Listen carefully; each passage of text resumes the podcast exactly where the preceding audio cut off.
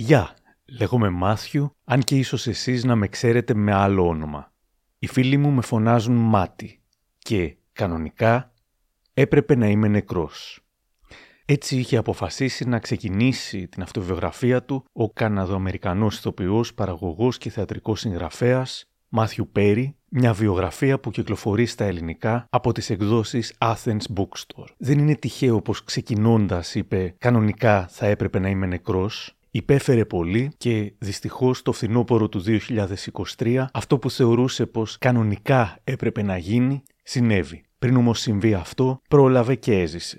Και αυτή είναι η σκληρή αλήθεια για τον Μάθιου Πέρι.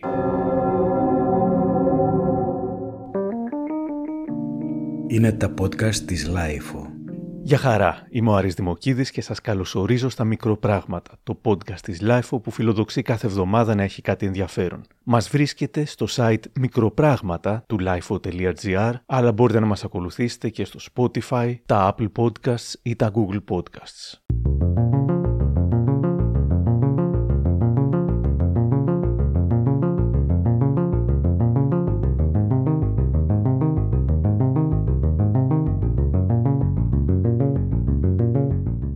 Πολλοί άνθρωποι με το που πέθανε ανακάλυψαν ότι είχαν ως ήρωα τον Τσάντλερ και τον Μάθιου Πέρι.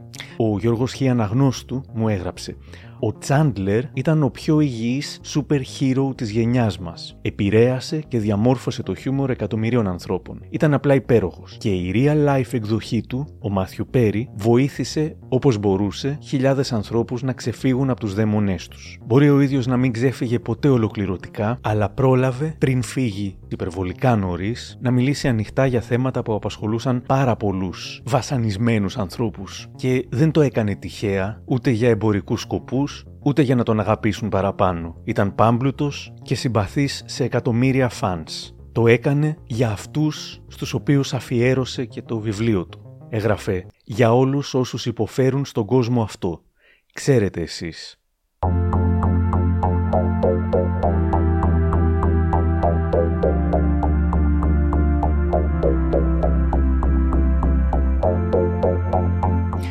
Καριέρα του και όσα έζησε ως διάσημος περιγράφονται στην πολύ ενδιαφέρουσα αυτοβιογραφία του. Εμείς θα εστιάσουμε σήμερα στην παιδική και νεανική ηλικία καθώς όσα έζησε τότε συνέχισε να τα ζει λες και τα αντέγραφε με καρμπόν και ως μεγάλος. Ο Μάθιου Πέρι γεννήθηκε στις 19 Αυγούστου του 1969 στη Μασαχουσέτη των ΗΠΑ. Γιος του Τζον Πέρι που ήταν μέλος σε ένα συγκρότημα που λεγόταν Serendipity Singers και της Σούζαν Langford που είχε κερδίσει καλυστία στα καναδικά πανεπιστήμια. Τα προβλήματα ξεκίνησαν από τότε που ήταν μωρό. Υπέφερε από βρεφικούς κολικούς, ο πόνος του μωρού ήταν τεράστιος και οι γονείς είχαν θορυβηθεί από τα συνεχή ουρλιαχτά.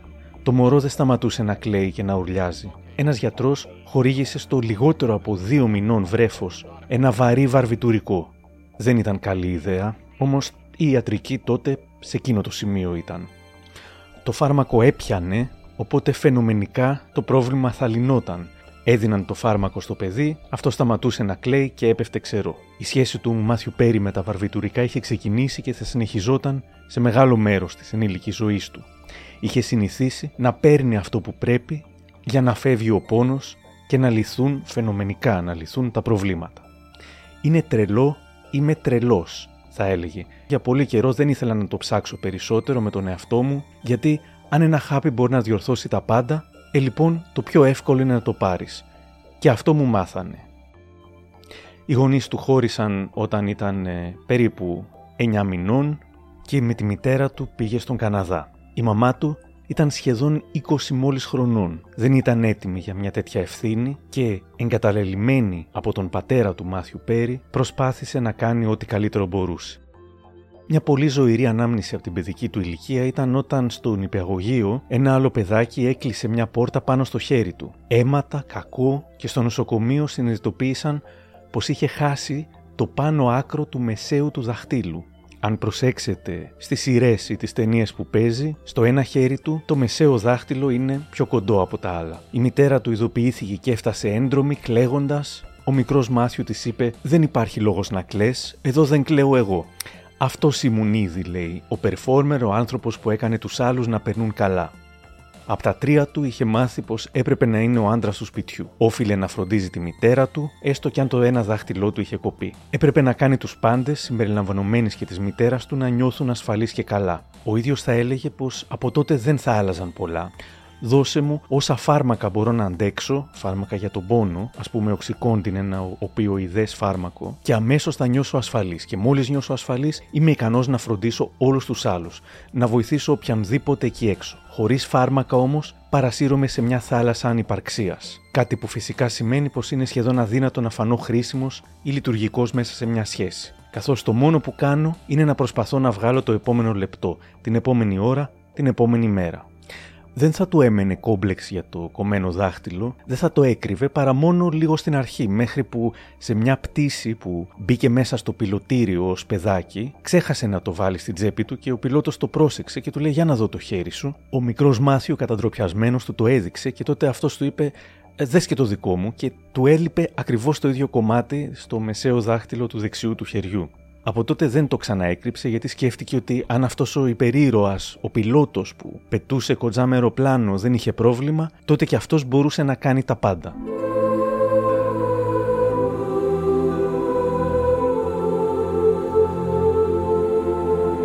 Όταν ήταν παιδί, πέντε χρονών, έγινε κάτι που τον σημάδεψε.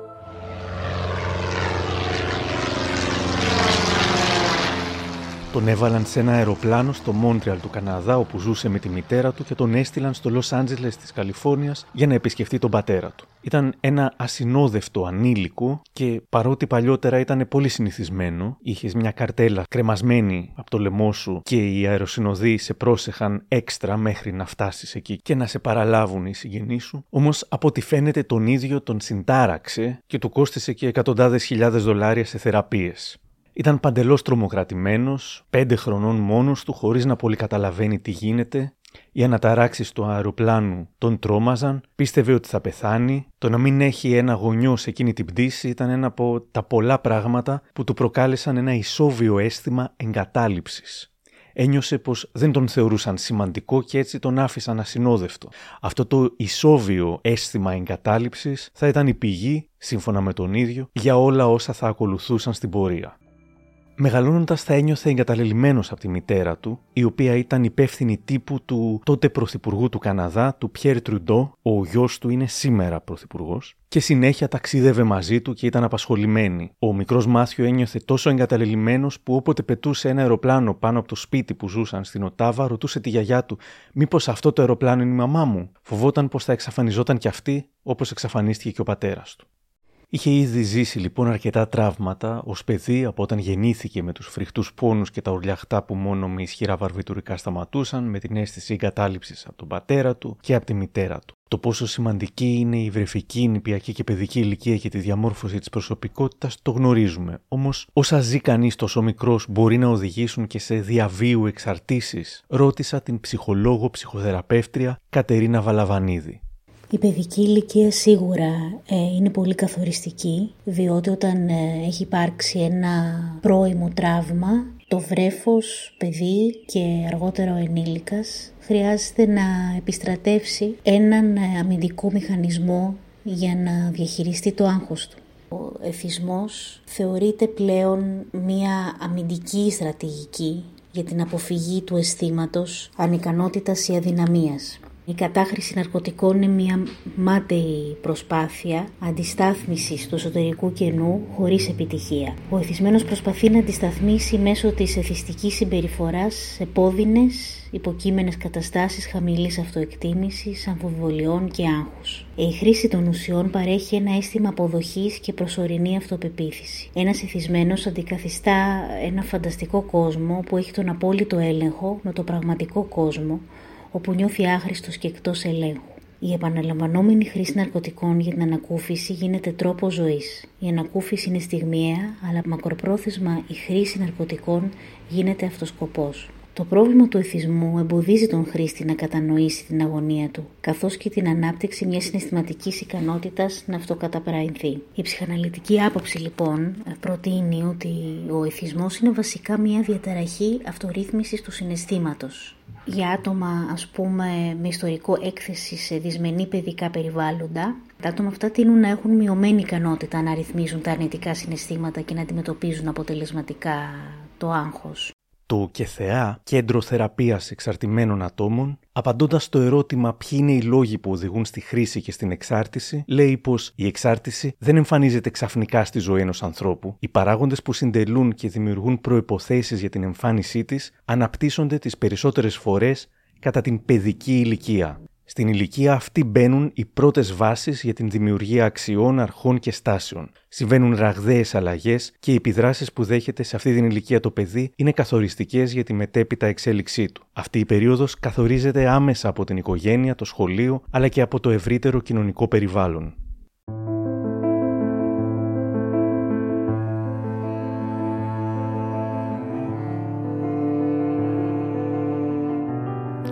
Ο μπαμπάς του δοκίμασε την τύχη του στην ηθοποιία και έπαιζε και σε μια διαφήμιση. Ήταν ο άντρας του Old Spice. Ο μικρός Μάθιου πιο συχνά έβλεπε το πρόσωπό του στην τηλεόραση και τα περιοδικά από ότι στην πραγματική ζωή. Και ίσως και γι' αυτό να έγινε ηθοποιός, σκέφτεται ο ίδιος.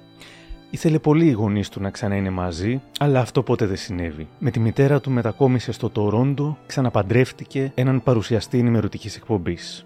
Τότε γεννήθηκε η αδερφή του ετεροθαλής η Κέιτλιν και ο ίδιος θα ένιωθε πως μεγάλωνε σε μια οικογένεια στην οποία θεωρούσε πως δεν ανήκε. Τότε ξεκίνησε η κακή συμπεριφορά, άρχισε να παίρνει κακούς βαθμούς, άρχισε να καπνίζει, έδιρε τον γιο του πρωθυπουργού, αργότερα επίσης πρωθυπουργό, επέλεξε να ζει στο μυαλό του και όχι στην καρδιά του, ήταν πιο ασφαλές. Εκεί δεν μπορούσες να πληγωθείς, όχι ακόμη τουλάχιστον, θα έλεγε. Άλλαξα, Πέταγα συνεχώς ατάκες, ώστε κανείς να μην μπορούσε να πλησιάσει την καρδιά μου. Κανείς. Ήμουν 10 ετών.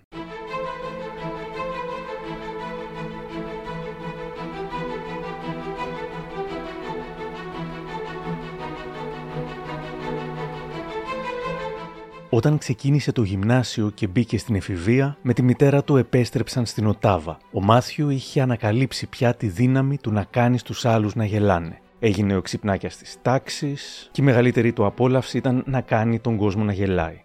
Είχε αρχίσει να νοιάζεται για την γνώμη των άλλων για αυτόν, αλλά από τη στιγμή που κέρδιζε την αποδοχή των άλλων μέσω του γέλιου, δεν χρειαζόταν να συμπεριφέρεται καλά. Έκλεβε λεφτά, κάπνιζε, έπαιρνε όλο και χειρότερους βαθμούς και θα μπορούσε να είχε γίνει ένας καταπληκτικός ταινίστας, ήδη το ταλέντο του φαινόταν για χρόνια, όμως στα 14 του ήπια το πρώτο του ποτό. Όταν το αλκοόλ μπήκε μέσα του, συνειδητοποίησε πως τίποτα πια δεν τον ενοχλούσε. Για πρώτη φορά ο κόσμος είχε μια λογική. Δεν ήταν πια τρελός και χάλια. Ήμουν ήρεμος, λέει, ολοκληρωμένος. Ποτέ στη ζωή μου δεν είχα υπάρξει τόσο ευτυχισμένος όσο εκείνη τη στιγμή. Αυτή είναι λοιπόν η απάντηση, σκέφτηκα. Αυτό μου έλειπε. Κάπως έτσι πρέπει να νιώθουν οι φυσιολογικοί άνθρωποι. Δεν έχω κανένα πρόβλημα πια. Τέρμα. Δεν χρειάζομαι την προσοχή κανενός. Με έχουν φροντίσει. Είμαι εντάξει. Βρισκόμουν σε κατάσταση νιρβάνας. Εκείνες τις τρεις ώρες δεν με απασχολούσε τίποτα, κανείς δεν με είχε εγκαταλείψει. Δεν τσακωνόμουν με τη μαμά μου, δεν ήμουν κακός μαθητής, δεν έψαχνα το νόημα της ζωής και ποια ήταν η θέση μου σε αυτήν. Το αλκοόλ τα είχε εξαφανίσει όλα. Να πως θα περιέγραφε ο ίδιος σε συνέντευξή του στην Diane Sawyer την πρώτη φορά που ήπια, ξάπλωσε στο γρασίδι και ένιωσε μια μεγάλη αποκάλυψη. I remember that day very well in Ottawa, Canada. I had never drank before, and I just sort of drank this entire bottle of what was called Anwar's Baby Duck. That was the name of the wine. And I lay in the grass and just was in was in heaven. And I thought to myself, this must be the way that normal people feel all the time. And I thought that at 14. Έχει ενδιαφέρον πως είπε ότι έτσι λοιπόν νιώθουν κανονικά οι άνθρωποι δεν ήταν το έξτρα που ήθελε, δεν ήταν το high που ήθελε. Ήθελε απλά το κανονικό. Ήθελε απλά να μην υστερεί, να μην υστερούν τα συναισθήματά του σε σχέση με τον άλλον.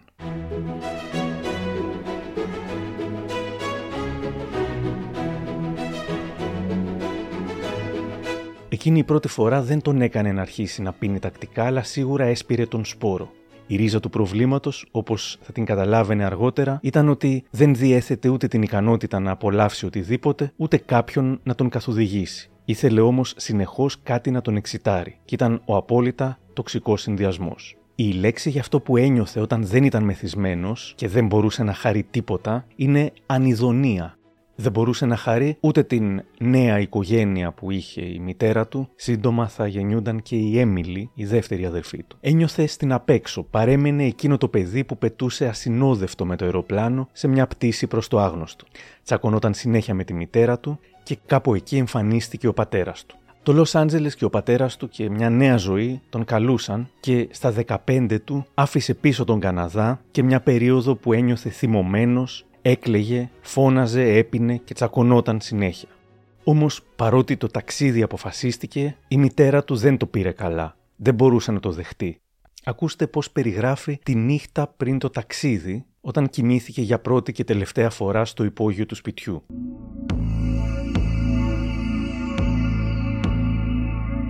Ήταν μια από τις χειρότερες νύχτες στη ζωή μου.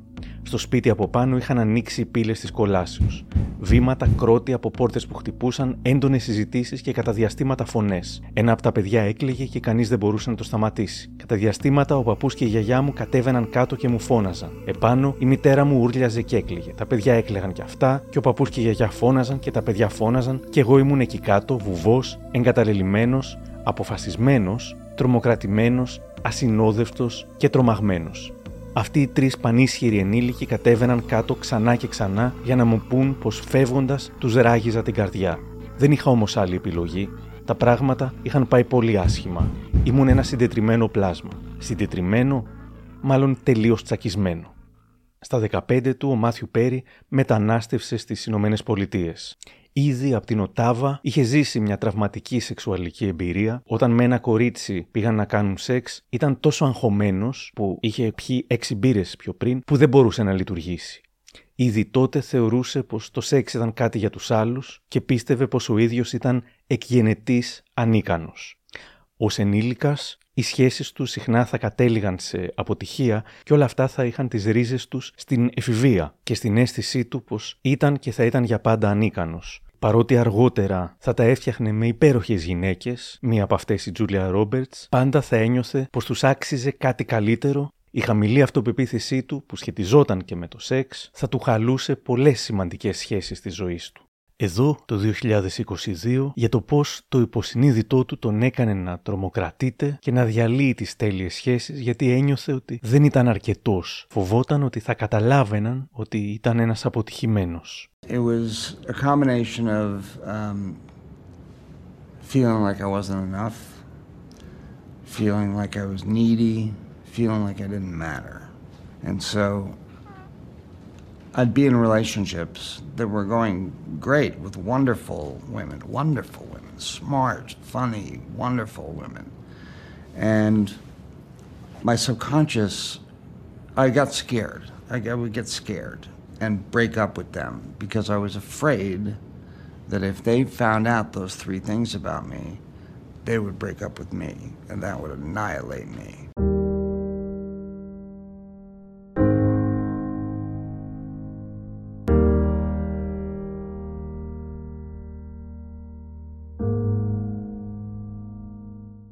Στο Λος Άντζελες συνειδητοποίησε πως δεν ήταν τόσο δυνατός ταινίστας τουλάχιστον σε σχέση με τους υπόλοιπους, ενώ στον Καναδά το επίπεδο ήταν πολύ πιο χαμηλό, οπότε ξεχώριζε, αλλά στο Λος Άντζελες όχι. Οπότε, καθώς ο πατέρας του ήταν στη βιομηχανία του θεάματος, σκέφτηκε να γίνει και αυτός ηθοποιός. Ήδη από το σχολείο έπαιζε ρόλους και φυσικά έπαιζε και τον μεγαλύτερο ρόλο της ζωής του, αυτόν που έκανε τους άλλους να γελάνε για να κρύψει ότι μέσα του πονούσε. Ήμουν γεννημένος για να τραβάω την προσοχή των άλλων, λέει. Κάθε φορά που προέκυπτε κάποια ένταση ή ήθελα να με προσέξουν, βελτίωνα την τεχνική μου στο να εξαπολύω δολοφονικές ατάκες. Αν το έκανα σωστά, όλα πήγαιναν καλά και με φρόντιζαν. Μπορεί να παρέμενα ένα ασυνόδευτο ανήλικο, όταν όμως έβγαζα γέλιο σύσσωμο το κοινό μου, δηλαδή η μητέρα μου, τα αδέρφια μου, οι φίλοι μου, τα παιδιά στο σχολείο, σηκωνόταν όρθιο και με χειροκροτούσε. Αν και η υποκριτική εκεί στο Λύκειο θα γινόταν ένα ακόμη από τα ναρκωτικά του, δεν του έκανε, λέει, τη ζημιά που είχε ήδη αρχίσει να του προξενεί το αλκοόλ. Το πρωινό ξύπνημα γινόταν όλο και πιο δύσκολο όταν είχε πιει όλο το προηγούμενο βράδυ και ο πατέρας του, που έπινε πολύ, του έμαθε και πώς να πίνει. Ο μπαμπάς έπινε, λέει. Κάθε βράδυ επέστρεφε σπίτι από όποιο στούντιο δούλευε ή δεν δούλευε, σέρβιρε στον εαυτό του μια γερή δόση βότκα με τόνικ και ανακοίνωνε.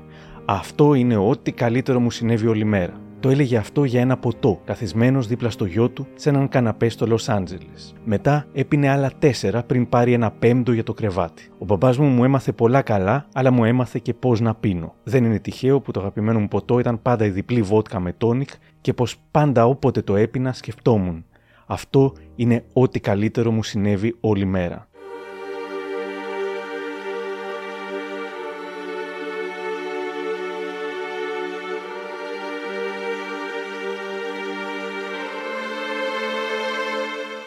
Αν ο μπαμπάς του ήταν ε, λειτουργικός πότης, μπορούσε δηλαδή την επόμενη μέρα να κάνει όλες τις δουλειές του κανονικά, ο έφηβος Μάθιου δεν θα τα κατάφερνε.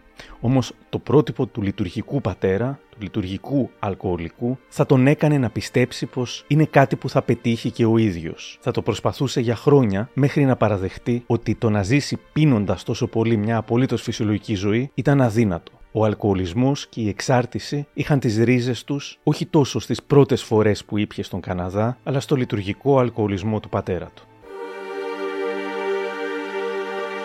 Βέβαια, πολλά άτομα πειραματίζονται με τις ουσίες ή με το αλκοόλ, όμως μόνο ένα κομμάτι από αυτούς θα εθιστεί. Αναρωτιέμαι αν υπάρχει αυτό που λέμε εθιστική προσωπικότητα. Η ψυχολόγος ψυχοθεραπεύτρια Κατέρινα Βαλαβανίδη μου λέει σήμερα. Η εθιστική προσωπικότητα ε, μπορεί να είναι προϊόν πολλών παραγόντων. Ενδεχομένως να υπάρχει και μία ε, γενετική βάση, αλλά δεν έχουμε πλήρη απάντηση για το εάν ο εθισμός είναι κάτι που είναι γενετικά προκαθορισμένο. Συνήθως αυτό που συμβάλλει περισσότερο είναι το οικογενειακό ιστορικό, αν υπάρχει εθισμός στην οικογένεια, τα πρώιμα τραύματα και βέβαια η προσωπικότητα που διαμορφώνεται ε, μέσα από τα βιώματα αυτά η ψυχική ανθεκτικότητα και οι αμυντικές λειτουργίες που αναπτύσσονται είναι μοναδικές σε κάθε άτομο, οπότε δεν μπορούμε να το βάλουμε σε μία σύγκριση. Σίγουρα όσο πιο βαρύ το τραύμα που μπορεί να υπάρχει από πίσω, τόσο πιο δύσκολο μπορεί να είναι για ένα άτομο να απεξαρτηθεί και να μπορεί να δουλέψει τα τραύματά του. Σίγουρα αφορά το κάθε άτομο ξεχωριστά και κατά κάποιο τρόπο τα ψυχικά του αποθέματα και τις ε, ασυνείδητες του λειτουργίες.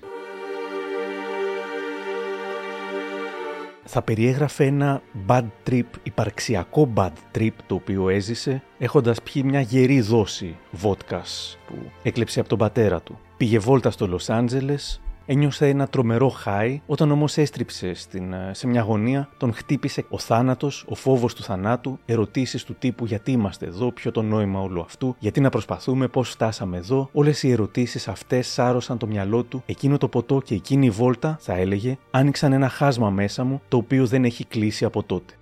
Και δεν θα έκλεινε παρά μόνο με το θάνατό του.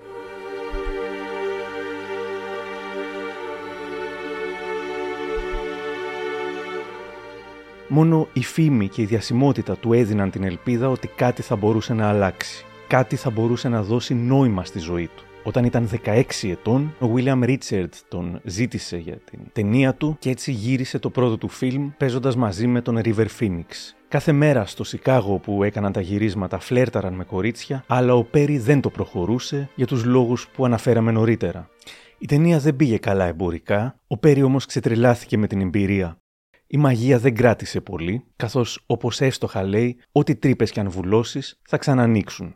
Ίσως επειδή πάντα προσπαθούσα να βουλώνω τις πνευματικές τρύπες με κάτι υλικό.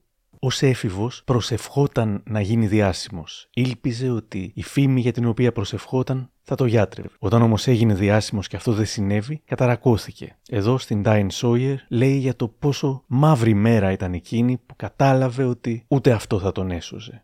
And that was a dark day for me when I realized that it did not do that, that it did not fix what I thought was, what I knew was broken. Επιστρέφοντας στο Λος Άντζελες, συνέχισε το σχολείο, οι βαθμοί του παρέμεναν χαμηλοί, αλλά ο ίδιος έκανε συνέχεια οντισιόν, βρίσκοντας κάποιους ε, κυρίως κομικούς ρόλους, κάποια μικρά περάσματα σε εκπομπές.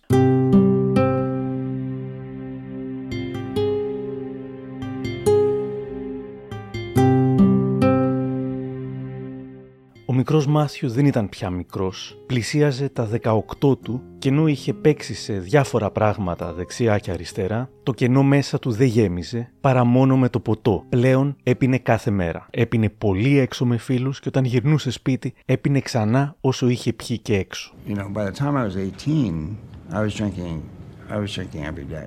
I was drinking, at that time I was drinking out with friends a, a lot.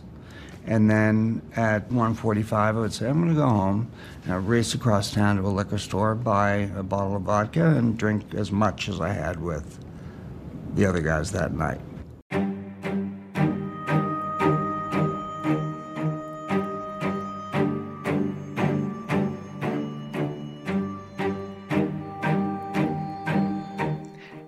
Επόμενα χρόνια, μετά την ενηλικίωσή του, τουλάχιστον την ενηλικίωση όπως την εννοούμε στην Ελλάδα στα 18, ό,τι θα του συνέβαινε θα ήταν μια επανάληψη όσων του είχαν ήδη συμβεί μόνο που θα ήταν μια τελείως δημόσια επανάληψη γιατί το ταλέντο που είχε από παιδάκι, ο τρόπος με τον οποίο χρησιμοποιούσε το σαρκασμό για να κερδίζει την αποδοχή και για να κρύβει τον πόνο του, θα έβρισκε την ευκαιρία να εκφραστεί μέσα από τη σειρά Friends και το ρόλο του Chandler Bing, αγγίζοντας εκατομμύρια ανθρώπους σε όλο τον κόσμο. I'm not great at the advice. Can I interest you in a sarcastic comment? Some cheese. Όσο περνούσαν όμως τα χρόνια, το αίσθημα του ασυνόδευτου παιδιού που δεν ταιριάζει πουθενά, που χρειάζεται τα φάρμακα για να το βουλώσει, που χρειάζεται το ποτό για να πει ότι να και κάτι καλό που μου συνέβη σήμερα, όλα αυτά θα γινόταν πιο έντονα και μάλιστα σε δημόσια θέα. Θα ταλαιπωριόταν, θα ξεχνούσε ολόκληρες σεζόν από τα φιλαράκια στις οποίες είχε παίξει, οι σχέσεις του θα διακόπτονταν νωρίτερα από ό,τι έπρεπε, θα βασανιζόταν από την τελειομανία του και την αιμονική προσωπικότητά του, ας πούμε εξόδευε ώρες τελειοποιώντας το μήνυμα του αυτόματο τηλεφωνητή του, θα εθιζόταν στο Βάικοντιν μετά από ένα ατύχημα με το jet ski, θα υπέφερε από παγκρεατίτιδα λόγω του αλκοόλ, συχνά ήταν μεθυσμένος στο πλατό καθώς γύριζαν το Friends, οι υπόλοιποι πέντε προσπάθησαν να τον βοηθήσουν αλλά χωρίς να το πετύχουν. Ένα από τα πιο ενδιαφέροντα βιβλία που έχουν γραφτεί για την εξάρτηση είναι το «Εξαρτάτε. Μια ιστορία ζωής δίπλα στην εξάρτηση» της Μαρίας Μαυρικάκη. Μάλιστα, αυτή την εποχή το «Εξαρτάτε» έχει μεταφερθεί και στο θέατρο στην θεατρική σκηνή του Αντώνη Αντωνίου. Στο βιβλίο της Μαρίας Μαυρικάκη διάβασα τον όρο «συνεξαρτημένος» και καθώς σε αυτή τη θέση είχαν μπει αναγκαστικά τα υπόλοιπα πέντε φιλαράκια, της μίλησα σήμερα και τη ρωτάω σχετικά.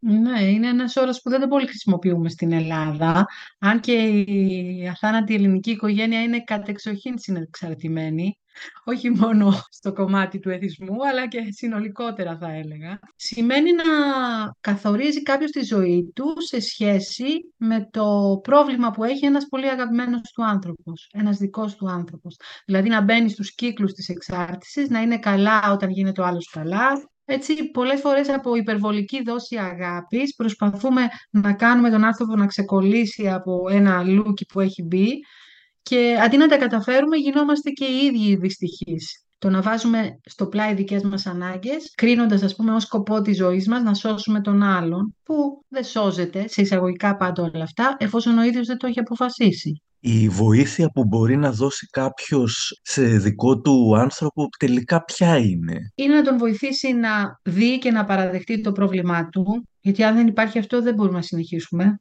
Δηλαδή το πρώτο κομμάτι της θεραπείας είναι το να πει ο άνθρωπος που έχει θέμα εξάρτησης ότι ναι, δεν είμαι καλά, χρειάζομαι βοήθεια. Άρα ο δίπλα του θα πρέπει να τον βοηθήσει να το δει και να το παραδεχτεί. Και στη συνέχεια να τον βοηθήσει πρακτικά, με όποιο τρόπο μπορεί, εφόσον ο άλλος το ζητάει. Αυτή είναι η απαραίτητη προϋπόθεση, νούμερο 2. Να ζητήσει κανείς βοήθεια.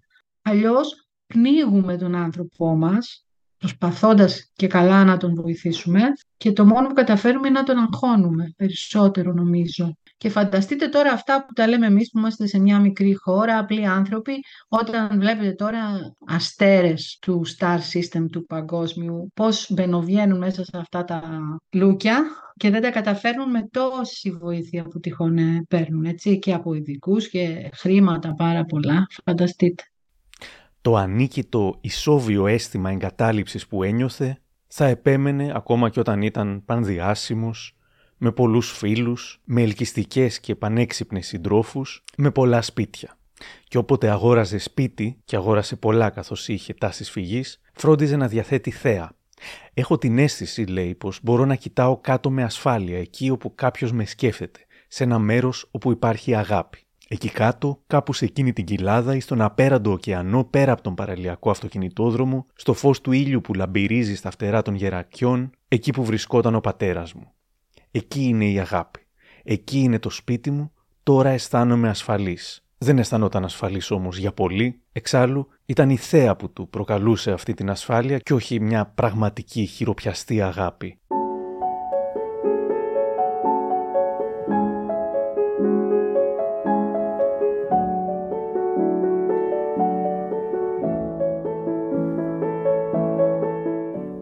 Το 18 έπαθε γαστρεντερική διάτρηση, έμεινε πέντε μήνες στο νοσοκομείο, σχεδόν πέθανε όταν το κόλον του έσκασε από την χρήση οπιοειδών φαρμάκων, έμεινε δύο εβδομάδες σε κόμμα του έβαλαν σακούλα κολοστομίας για 9 μήνες, είχε μόνο 2% πιθανότητες να επιζήσει. Το 2020, ενώ ήταν στην Ελβετία σε κλινική αποτοξίνωσης, υποκρίθηκε ότι πονούσε για να πάρει μια συνταγή για οπιοειδές φάρμακο και έπαιρνε καθημερινά και τα μήνυ. Η καρδιά του σταμάτησε για 5 λεπτά, η διαδικασία της ανάνυψής του είχε ως αποτέλεσμα 8 σπασμένα πλευρά. Τότε πλήρωσε και 175.000 δολάρια για ένα ιδιωτικό τζετ για να τον πάει στο Los Άντζελες για να πάρει περισσότερα φάρμακα. Όταν οι γιατροί εκεί αρνήθηκαν, ξόδεψε άλλε 175.000 για να πάει πίσω με private jet στην Ελβετία. Your disease is just outside, just doing one arm push ups, just waiting, just waiting for you, waiting to get you alone. Because alone, you lose to the disease θα έλεγε για το πόσο ο εθισμός περιμένει να σε βρει μόνος σου, γιατί όταν είσαι μόνος σου χάνεις. Καθώς συνηθίζεις το ποτό, τα χάπια, τα πάντα, θέλεις περισσότερα, δεν σου αρκούν όσα έπαιρνε στην αρχή. Because addiction is the obsession of your mind. Now give me everything you gave me before and more. That's what happens.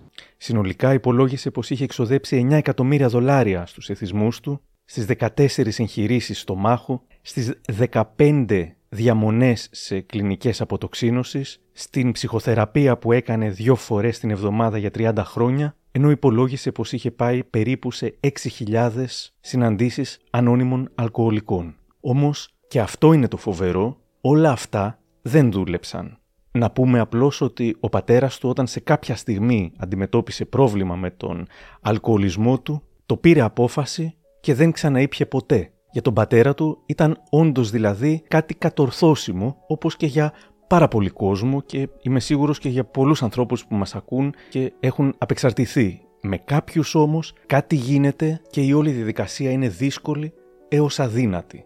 Νομίζω ότι έχει να κάνει με την πηγή του προβλήματος. Δηλαδή, είναι όπως σε μια αρρώστια μπορεί κάποιος να θεραπεύσει τα συμπτώματα και η ασθένεια να παραμείνει μες στον οργανισμό ειδικά οι μακροχρόνιες. Το ίδιο γίνεται και με τις ουσίες όταν μπουν στον οργανισμό ή και τις άλλου είδους εξαρτήσεις. Ότι δηλαδή δεν ψάχνει κανείς πίσω στις ρίζες του τραύματος που γέννησαν την ανάγκη για να είμαστε εξαρτημένοι, αλλά προσπαθεί ας πούμε να σταματήσει από μόνος του με διάφορες τεχνικές. Όχι, αυτό δεν φέρνει αποτέλεσμα θέλει ψάξιμο. Η Μαρία Μαυρικάκη έγραψε το «Εξαρτάται» βασισμένο σε ένα αληθινό γεγονός. Υπήρξε συνεξαρτημένη λόγω της εξάρτησης του αδερφού της, ο οποίος τελικά έφυγε από τη ζωή. Είναι κάτι σαν νέα ύδρα αυτό. Το κόβεις, ξαναβγαίνει.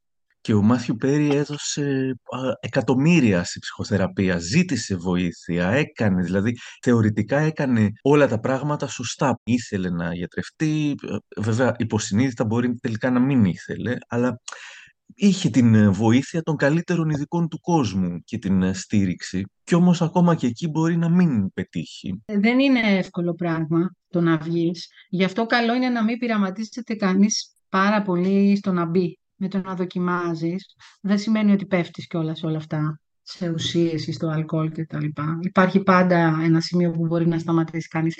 Αλλά παίζει με τη φωτιά σίγουρα, γιατί το να βγεις μετά είναι τι να πω. Κάποιες φορές είναι αδύνατον, όπως σε αυτή την περίπτωση. Γιατί συνδυάζεται και με άλλα θέματα, τύπου κατάθλιψη, οργανικά ζητήματα, όπου μετά γίνεται πολύπλοκο. Δεν μπορείς εύκολα να ξετυλίξεις το κουβάρι πια, όσο περνάνε και τα χρόνια. Αυτή ήταν και η περίπτωση στη δική μου οικογένεια, δηλαδή με τον αδερφό μου. Έγινε αυτό που λένε πολυτοξικό εξαρτημένος. Από διάφορα πια. Από χάπια μέχρι κρασάκι. Όλα δημιουργούσαν αυτό το εκρηκτικό κοκτέιλ του, του ανθρώπου που βάδιζε προς την καταστροφή του. Κάπως έτσι έγινε και με το φιλαράκι νομίζω.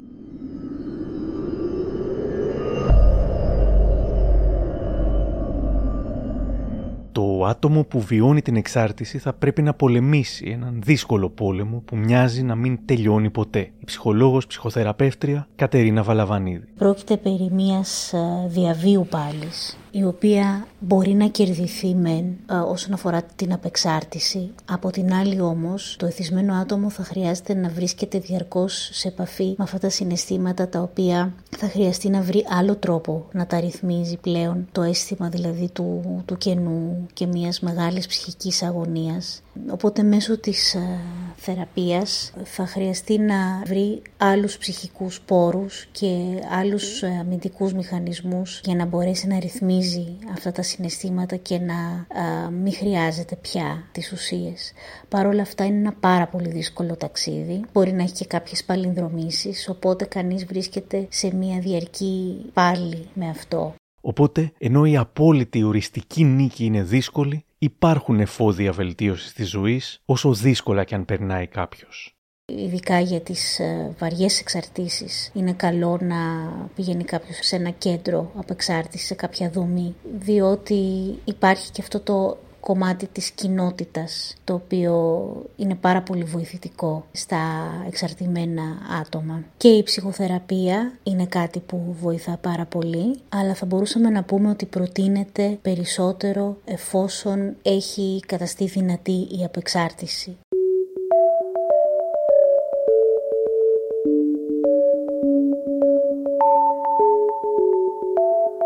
Υπάρχουν όμως και κάποιοι προστατευτικοί παράγοντες που ακόμα και σε άτομα με προδιάθεση στις εξαρτήσεις ή με άλλα προβλήματα μπορεί να λειτουργήσουν σαν δίχτυα ασφαλείας. Κάποιοι από τους προστατευτικούς παράγοντες, σύμφωνα με το ΚΕΘΕΑ, είναι οι προσωπικές δεξιότητες του ατόμου, οι κοινωνικές δεξιότητες του ατόμου, η ασφάλεια και η σταθερότητα, η συναισθηματική σταθερότητα, τα θετικά πρότυπα ζωής, είτε πρόκειται για ενήλικες είτε για συνομήλικους φίλους, τα υποστηρικτικά δίκτυα γύρω από το άτομο και την οικογένεια, ύπαρξη στόχων και ιδανικών που δίνουν όραμα για τη ζωή, δυνατότητες ένταξης και ενσωμάτωσης, μειωμένη πρόσβαση στις ουσίες, δέσμευση στο σχολείο και, φυσικά, σταθερή οικογενειακή δεσμή. Καλό ή κακό, όλα καταλήγουν ή σχεδόν όλα καταλήγουν πάλι εκεί, στην παιδική ηλικία, στην οικογένεια, στα πρώτα κρίσιμα χρόνια.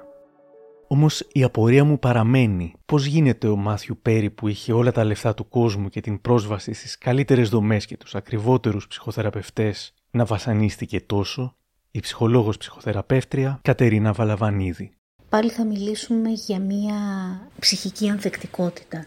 Πολλές φορές όλοι οι πόροι, όλα τα χρήματα, όλα τα προγράμματα μπορεί να μην είναι αρκετά για κάποιον ο οποίος υποφέρει βαθιά μέσα του και δεν έχει καταφέρει εν τέλει να βρει αυτούς τους άλλους πόρους, τους ψυχικούς, για να μπορέσει να ρυθμίσει αυτά τα συναισθήματα της ε, αβοηθησίας, της πάρα πολύ χαμηλής αυτοεκτίμησης, του άγχους και πόσο μάλλον αυτά τα κομμάτια τα οποία μας φέρνουν αντιμέτωπους με την ε, αξία μας, την αυτοεικόνα μας κτλ.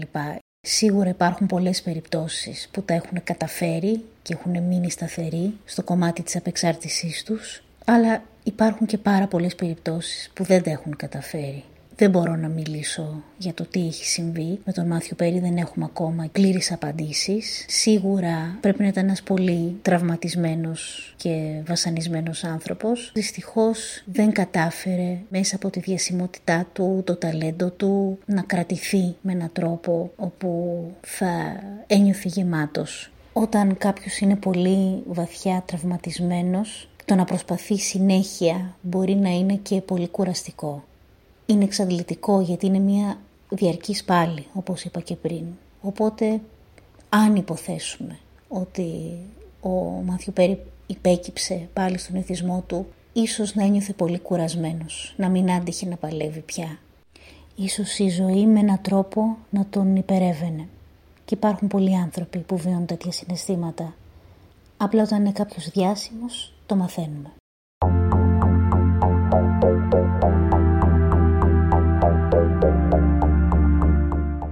Ακούγοντας συνεντεύξεις του Μάθιου Πέρι καταλαβαίνω ότι παρότι η ψυχοθεραπεία και η ιατρική δεν τον έσωσαν σε αντίθεση με άλλους, δεν τις θεωρούσε καθόλου άχρηστες.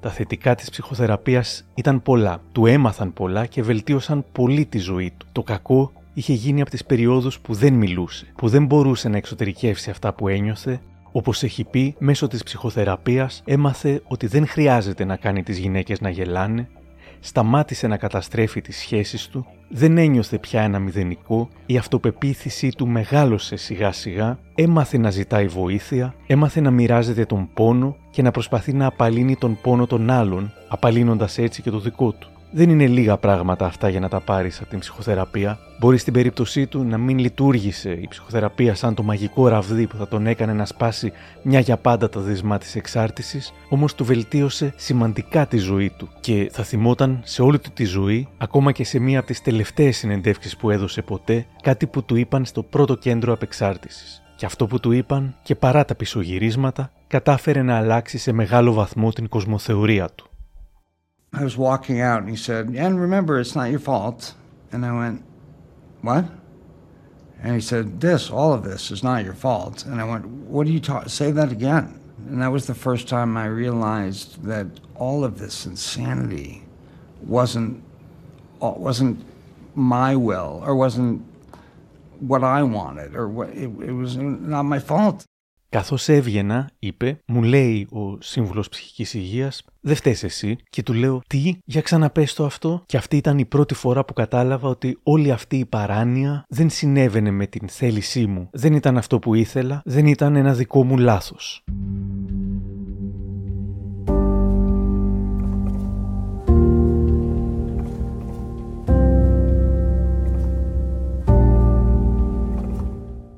Η ζωή του είχε ξεκινήσει δύσκολα, έτσι θα ένιωθε μέχρι το τέλος. Ένας μικρός ασυνόδευτος που πονούσε χωρίς να ξέρει γιατί και κυρίως χωρίς να φταίει για αυτό. Κατάφερε να μεταβολήσει και να μετουσιώσει τον πόνο του σε κάτι ανιδιοτελές και χρήσιμο. Είχε πει σε ανύποπτο χρόνο. Νιώθω καλά όταν προσφέρω, όταν βοηθάω τους άλλους. Και στο τέλος ένα ήταν πια το άγχος του, πέρα από τα θέματα υγείας του το να βοηθήσει όσους περισσότερους ανθρώπους μπορεί. I've got to help as many people as I can. This isn't fun. Like it's not fun to talk about this stuff. I don't I don't like talking about it, but I know it's going to help people to talk about it. I know the book is going to help people.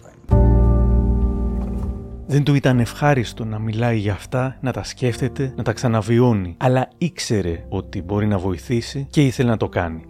Ο Μάθιου Πέρι έκανε εκατομμύρια ανθρώπους χαρούμενους με τις ερμηνείες του, αλλά ταυτόχρονα πρόλαβε και βοήθησε πάρα πολλούς ανθρώπους όσο ήταν εν ζωή. Θα ήταν πραγματικά χαρούμενος αν γνώριζε πόσους θα βοηθούσε ακόμα και μετά το θάνατό του.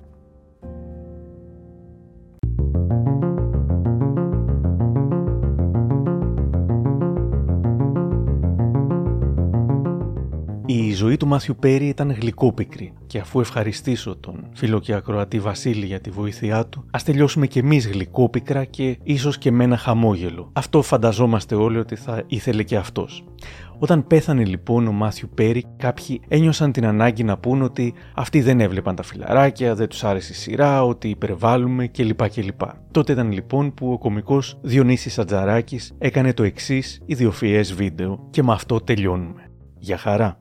Πόρε γάμο το πέθανε ο Μάθιου Πέρι. Ναι, ρε, έχω στεναχωρηθεί πολύ. Ποιον λέτε, αυτόν που έπαιζε στο Beverly Hills; Αυτός είναι ο Λουκ Πέρι. Α, τότε λέτε αυτό το μαύρο που βάζουν στα φαγητά. Αυτό είναι το Πι Πέρι. Α, κατάλαβα τότε. Λέτε για αυτόν που έπαιζε σε εκείνη τη σειρά του Star, τα κολλητάρια. Ναι, αυτόν λέμε. Που λες, ρε γάμο. Α, εγώ δεν το βλέπω αυτό. Ναι, το καταλάβαμε όταν τα είπες κολλητάρια. Γιατί πώς τα λένε; Αλλιώς. Φιλαράκια. Ναι. Ξεκολλάτε και πείτε μου πώς τα λένε. Α, Τέλος πάντων, ε, ο Τσάντλερ ήταν με διαφορά αγαπημένος. Και ξέρετε γιατί δεν τα έχω δει. Όχι και κι εγώ είμαστε να μάθουμε. Γιατί τα έχουν δει όλοι. Παραείναι mainstream για μένα. Όπως δεν έχω δει και τον πόλεμο των άστρων.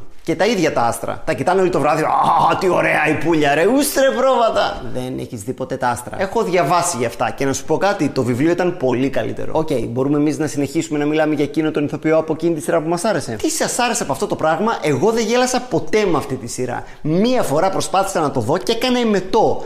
Είχα γαστρεντερίτιδα, αλλά δεν μ' άρεσε και το επεισόδιο. Ωραία.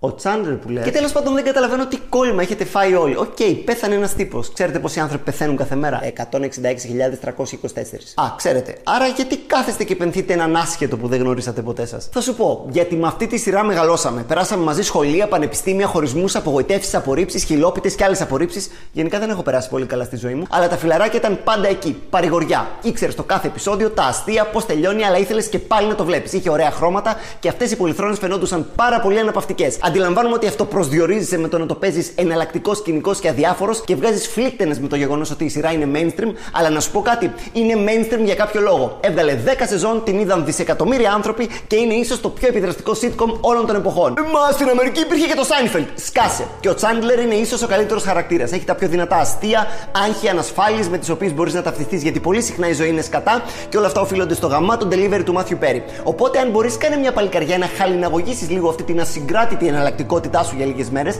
και αν δεν μπορείς να καταλάβεις πώς κάποιοι στεναχωριούνται τόσο με το θάνατο ενός ανθρώπου που δεν γνώρισαν ποτέ από κοντά, δεκτό, μη στεναχωρηθείς μαζί μας, απλώς δείξε λίγη διακριτικότητα και βούλωσέ το. Ό,τι είπε. Όση ώρα μιλούσες, είδα ένα επεισόδιο. Μέτριο.